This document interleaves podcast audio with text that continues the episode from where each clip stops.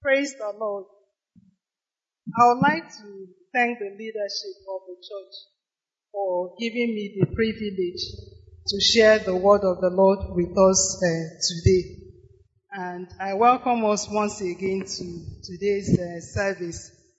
We'll be looking at joy in heaven over one sinner that repents, taken from Luke um, chapter 15 verse 7. Then if we look again at the text we read, Luke 15, 1 and 2. Said, now the tax collectors and sinners were all gathered around to hear him. But the Pharisees and teachers of the law muttered, this man welcomes sinners and eats with them. So looking at these two verses, we notice that a certain group of people came to Jesus to listen to his sermon. The different translations describe them in different ways. Like KJV says publicans and sinners. NIV, like we read, says tax collectors and sinners. The Living Bible says dishonest tax collectors and other notorious uh, sinners. Then Amplified says tax collectors and notorious and especially wicked sinners. So one common thing is that this, uh, this is a group of people nobody would want to associate with. But Jesus welcomed them to listen to his sermon. The Pharisees and uh, the teachers of the law were not happy with that. This unwelcome group, Jesus is welcoming them to listen to them. So one would ask, why did Jesus welcome them? Let's look at Luke 19:10 to see why. Luke 19:10.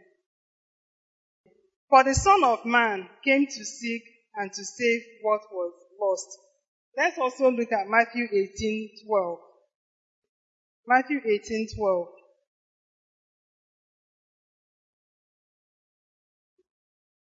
The Son of Man, what I wanted, the Son of Man came to save what was lost. And if you still go on to Matthew 1:21, said, "And she shall bring forth a son, and thou shalt call his name Jesus, for he shall save his people from their sins." So what I'm trying to bring out from these three scriptures, that Jesus has a mission, and his mission was to bring salvation to all. So he was interested in the salvation of everyone. That is why people who are regarded as dishonest, notorious, wicked, he welcomed them to listen to him. Because the gospel is the power of God unto salvation. So it's not his will that any should perish. He wants everybody to be saved. And because that is his mission, to seek and to save the lost, he welcomed this group of people.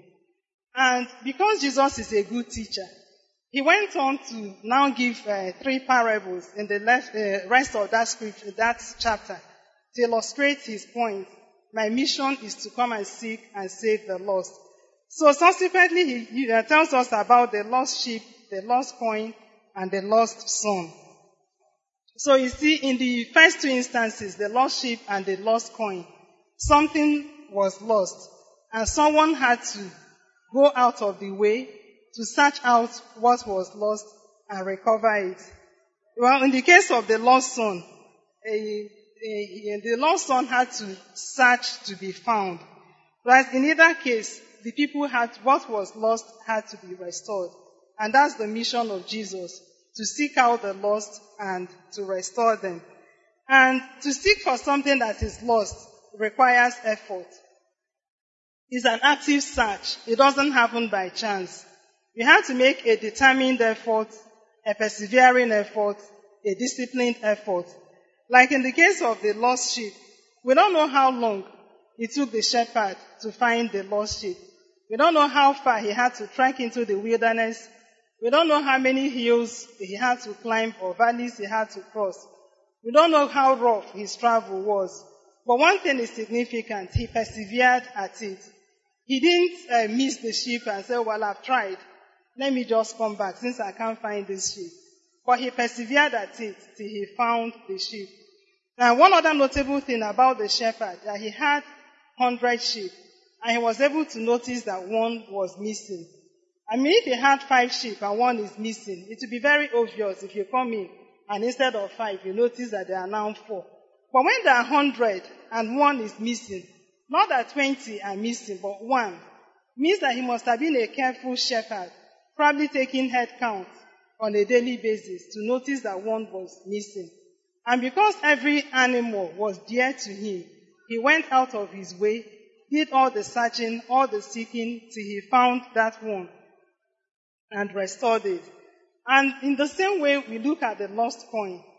The coin is, um, some Bible scholars say the Jewish ladies, when they get married, they are given a headband made of 10 silver coins as, as a symbol, as a show that I'm now a married woman.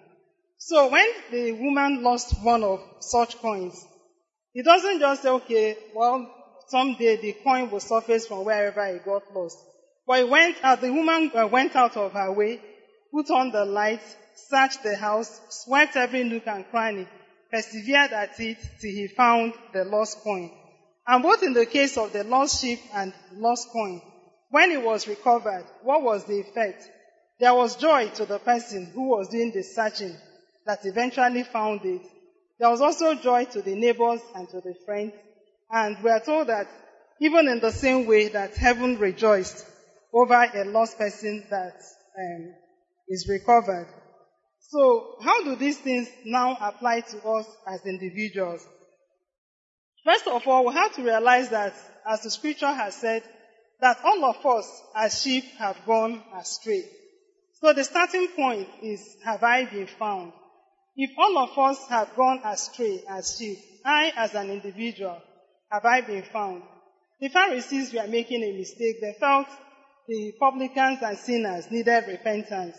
But they that were the teachers of the law, they need repentance. But the scripture is making us to understand that all we as sheep have strayed away. So individually, we have to allow the Lord to find us.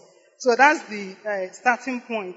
It is only when we ourselves have met the Lord personally, you have made peace with the Lord, you have accepted Jesus into your life as your Lord and Savior. You have an intimate knowledge of Him. You have a living fellowship with Him. It is only then that you are qualified to join in the mission of Christ, which is to seek and save the lost. And when you have sought the lost, you have found them for Christ, then you will cause a great joy in heaven. Jesus has finished his earthly ministry and has gone back to the Father. And he has entrusted this ministry of seeking the lost and finding them to us, his disciples, that we, enabled by the Holy Spirit, can carry on with the mission of seeking the lost and finding them and causing joy in heaven. And God doesn't do his things by chance. It's not by accident that he has placed us in our particular families, in our particular neighborhoods, in our particular workplaces. Is it possible that there's a lost person in your family, in your workplace, in your neighborhood, whom God has positioned you to be the one to do the seeking and the finding, to bring this one back to the Lord? I remember on one of the uh, Sundays, the, our venerable talked to us. He gave uh, statistics of how people come to the Lord. I don't have the figures off head. That's a true um, a crusade, TV ministry, sharing tracts and all that. But one significant thing I can quite remember is that the greater percentage, the bulk of the people, come to the Lord through the influence of their friends or relatives. So if that is where we make our impact most in our personal lives, the people we, we come in contact daily, it means we can take it upon ourselves to be available to the Lord, to allow Him to use us in our families, in our place of work, in our neighborhood, to find out who is that lost person that He wants us to be the instruments to do the seeking and the finding and bring joy in heaven. We can take an, illustration from the family setup. Say you have three children, four children, five children, six children, as the case may be. You have brought them up in the instruction of the Lord as much as you are able, and everything seems to be going well. As far as you know, you see them as these belong to the Lord, they have been saved. As they become teenagers, They get into secondary school, they get into the university. Then the uh, flood of peer pressure sweeps this child and carries this child away. So the child has strayed away. The questions to ask are, you as a shepherd over this child, will you be alive enough in the spirit even to realize that flood has swept this child away from the faith? As the shepherd who had hundred sheep was able to notice that one was missing.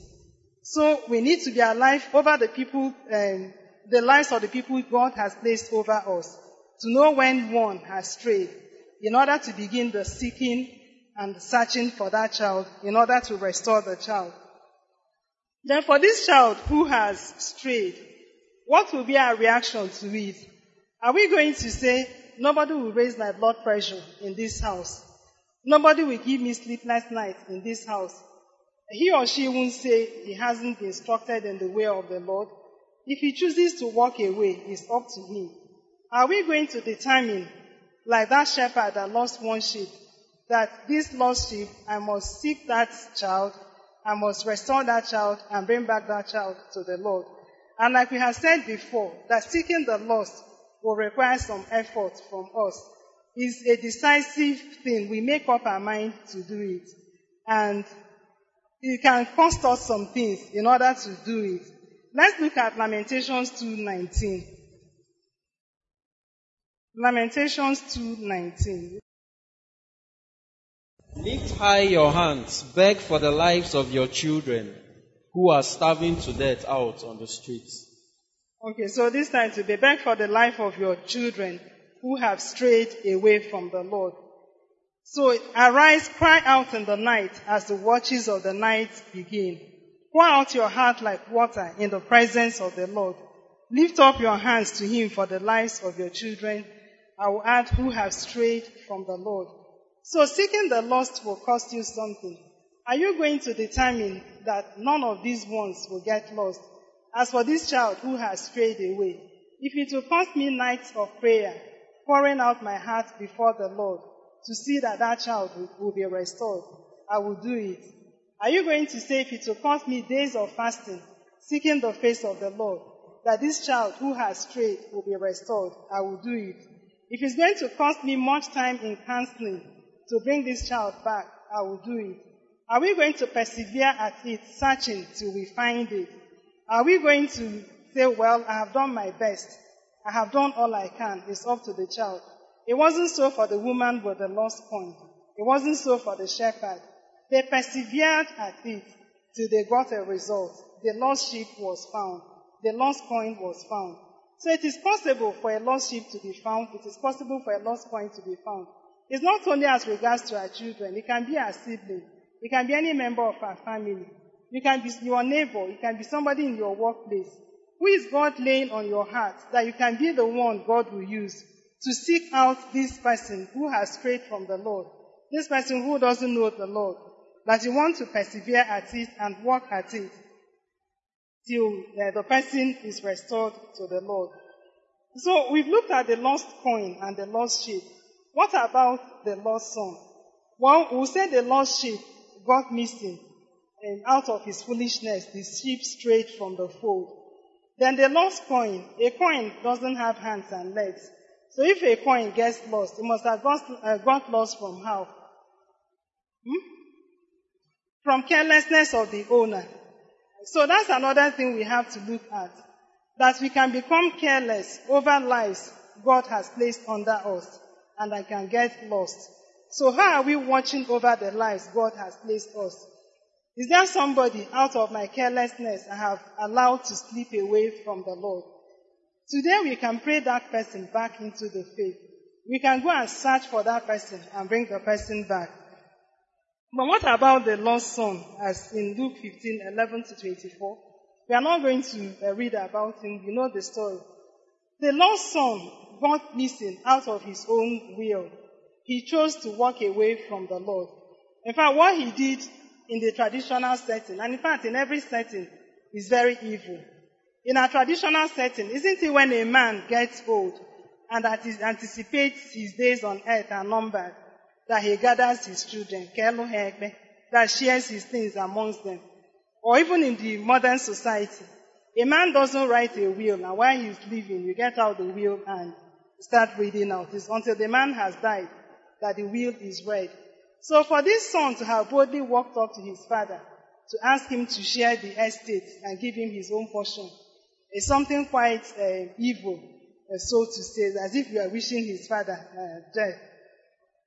But whatever, the father obliged him and gave him his own share of the estate. And he walked away and spent his life in riotous living and of course the riches disappeared. And hunger now compelled him to uh, lend himself out to become a servant, tending sheep.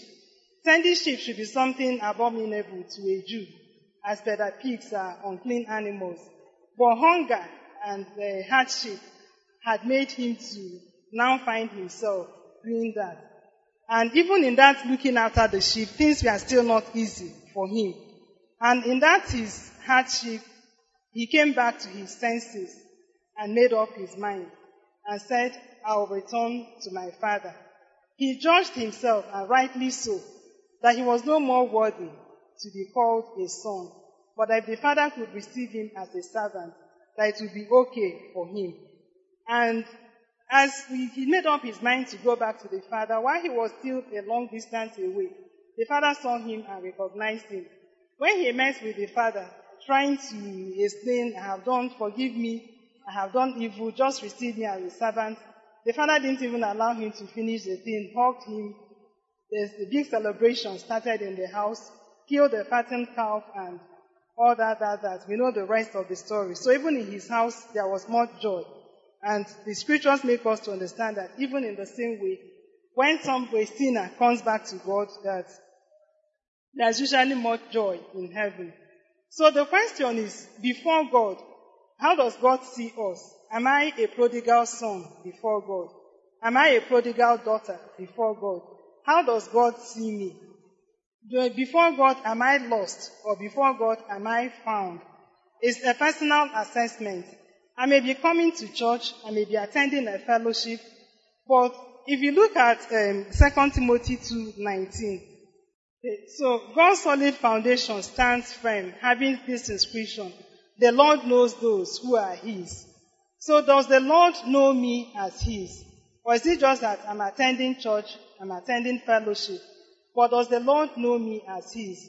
Or does the Lord know me as a prodigal son, a prodigal daughter who needs to come back to Him? Even though I come to church, but as the east is far away from the west, that is how far my heart is far away from the Lord.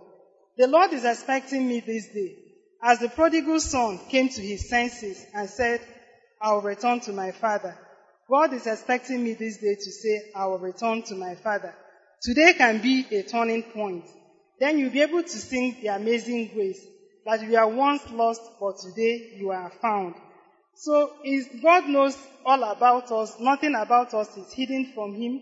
He knows our secret life. We don't know each other's secret life. But before God, there's nothing like a secret life. The things we do in secret, they are very, very bare and open before Him. So how does He see me? If I'm lost, today God is offering us opportunity to come back to Him so that as we come back to Him, we cause a great joy in our lives, in our families, and also in heaven, we cause a great joy. So today can be a turning point, even for the lost, to come back. And once again, we can even narrow it down to the family setup. Like, we can ask yourself, am I a prodigal spouse? Just as you have a prodigal son, a prodigal daughter, we can have a prodigal spouse. Somebody who has walked away from his marriage. Just, um, even though you are still living in the same roof with your spouse, but as far as the east is from the west, so far are your hearts apart from each other. The person you once said was the love of your life, and you chose him or her above all else, to hold and behold, to love and cherish all the days of your life to death do you part. You have walked away on the person, you have given your time, your passion to other things. As the prodigal son came back to his senses and said, I will return to my father, Even so, a prodigal spouse can come to his senses and say, I will return to the wife of my youth. I will return to the husband of my youth. Because we need stable marriages in order to produce a good environment to bring up godly offspring who will not stray from the Lord. So God wants us, even if you're a prodigal spouse, to choose this day to return to Him. And as the Father's hands were open to welcome the prodigal son, even so, if we choose to return to Him, God's hands are wide open, even to receive us. We can cause joy in our marriages by the restoration. We can cause joy in our families by restoration of our children. And of course, we can cause great joy in heaven for the restoration of our families. So as we conclude, what are we going away? We are going home with today. Who is it that God has placed in your neighborhood, in your workplace, in your family to seek and to search out and to recover for the Lord? You can take a decision today that I will pray for this person every day for the next one month. As you pray for that person, look out for opportunities to share the good news which brings salvation to that person. God can use it to restore that soul. Even you that has reached out to that person will be happy that you have been of use for the Lord's kingdom. And there will be joy in heaven over that person that has been reconciled to the Father. The other thing we are taking home with is to look more closely to our family units. If our family units are good, the church becomes good, the nation becomes good. Who is that lost person in the family? Commit yourself to pray that person back to the Lord. God's amazing grace is able to make it happen. Then are you here today? God is interested in the individual salvation of everybody. Even if everybody under this roof is born again, except one person. Even for that one person, God wants the person to be brought back to the faith. Just as the shepherd wasn't satisfied with the 99 available to him, but went after one. God is going after the one person that is still lost. So you can make up your mind as the prodigal son, prodigal daughter, prodigal spouse to return and God will be happy to receive you. Shall we pray? If you look around you, you will realize that this earth is moving very fast. Just like a train. And many are wondering whether we are about to collapse. You may have been postponing to give your life to Christ. Or you may have given your life to Christ. But deep inside you, you feel that you have walked away. We're going to pray with you. We will want you to make up your minds that today is a good day to come back to the Lord. We want to give us the opportunity to come back and make peace with our Lord. You look into your life and it seems empty. There is an uncertainty within you whether you are actually living for Christ. We cannot afford to run these dangerous days in uncertainty. Begin to talk to the Lord about it. Tell him that you desire to come home. Tell him that you desire to completely surrender your life to him. Ask him to come into your life and make you new, restore you.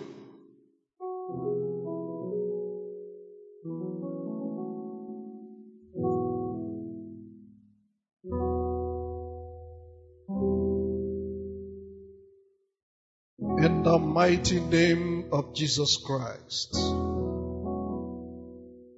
I want to know whether there is anybody that made this prayer. We're going to pray with you. Just raise a hand. You ask the Lord to restore you. We want to pray with you. We want to identify you because we want to help you. I want Jesus to restore me. Raise your hands and we shall pray with you.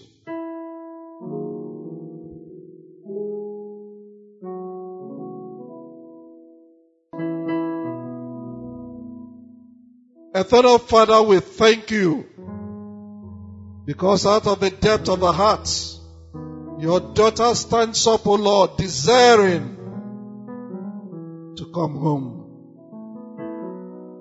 King of glory, even as you have spoken and said, that when two of us shall agree concerning a thing on earth, it will be done for us by our Father in heaven. So, eternal King, we pray that everything that disconnects her from the heavenly race be broken in the name of Jesus. The Lord, you will draw her unto yourself. You will renew her spirit. You will wipe her name from the book of death you will write her name in the book of life. Fill her with your divine presence and spirit and give her the new life which is found only in you. Christ Jesus, our Lord we pray. Hallelujah.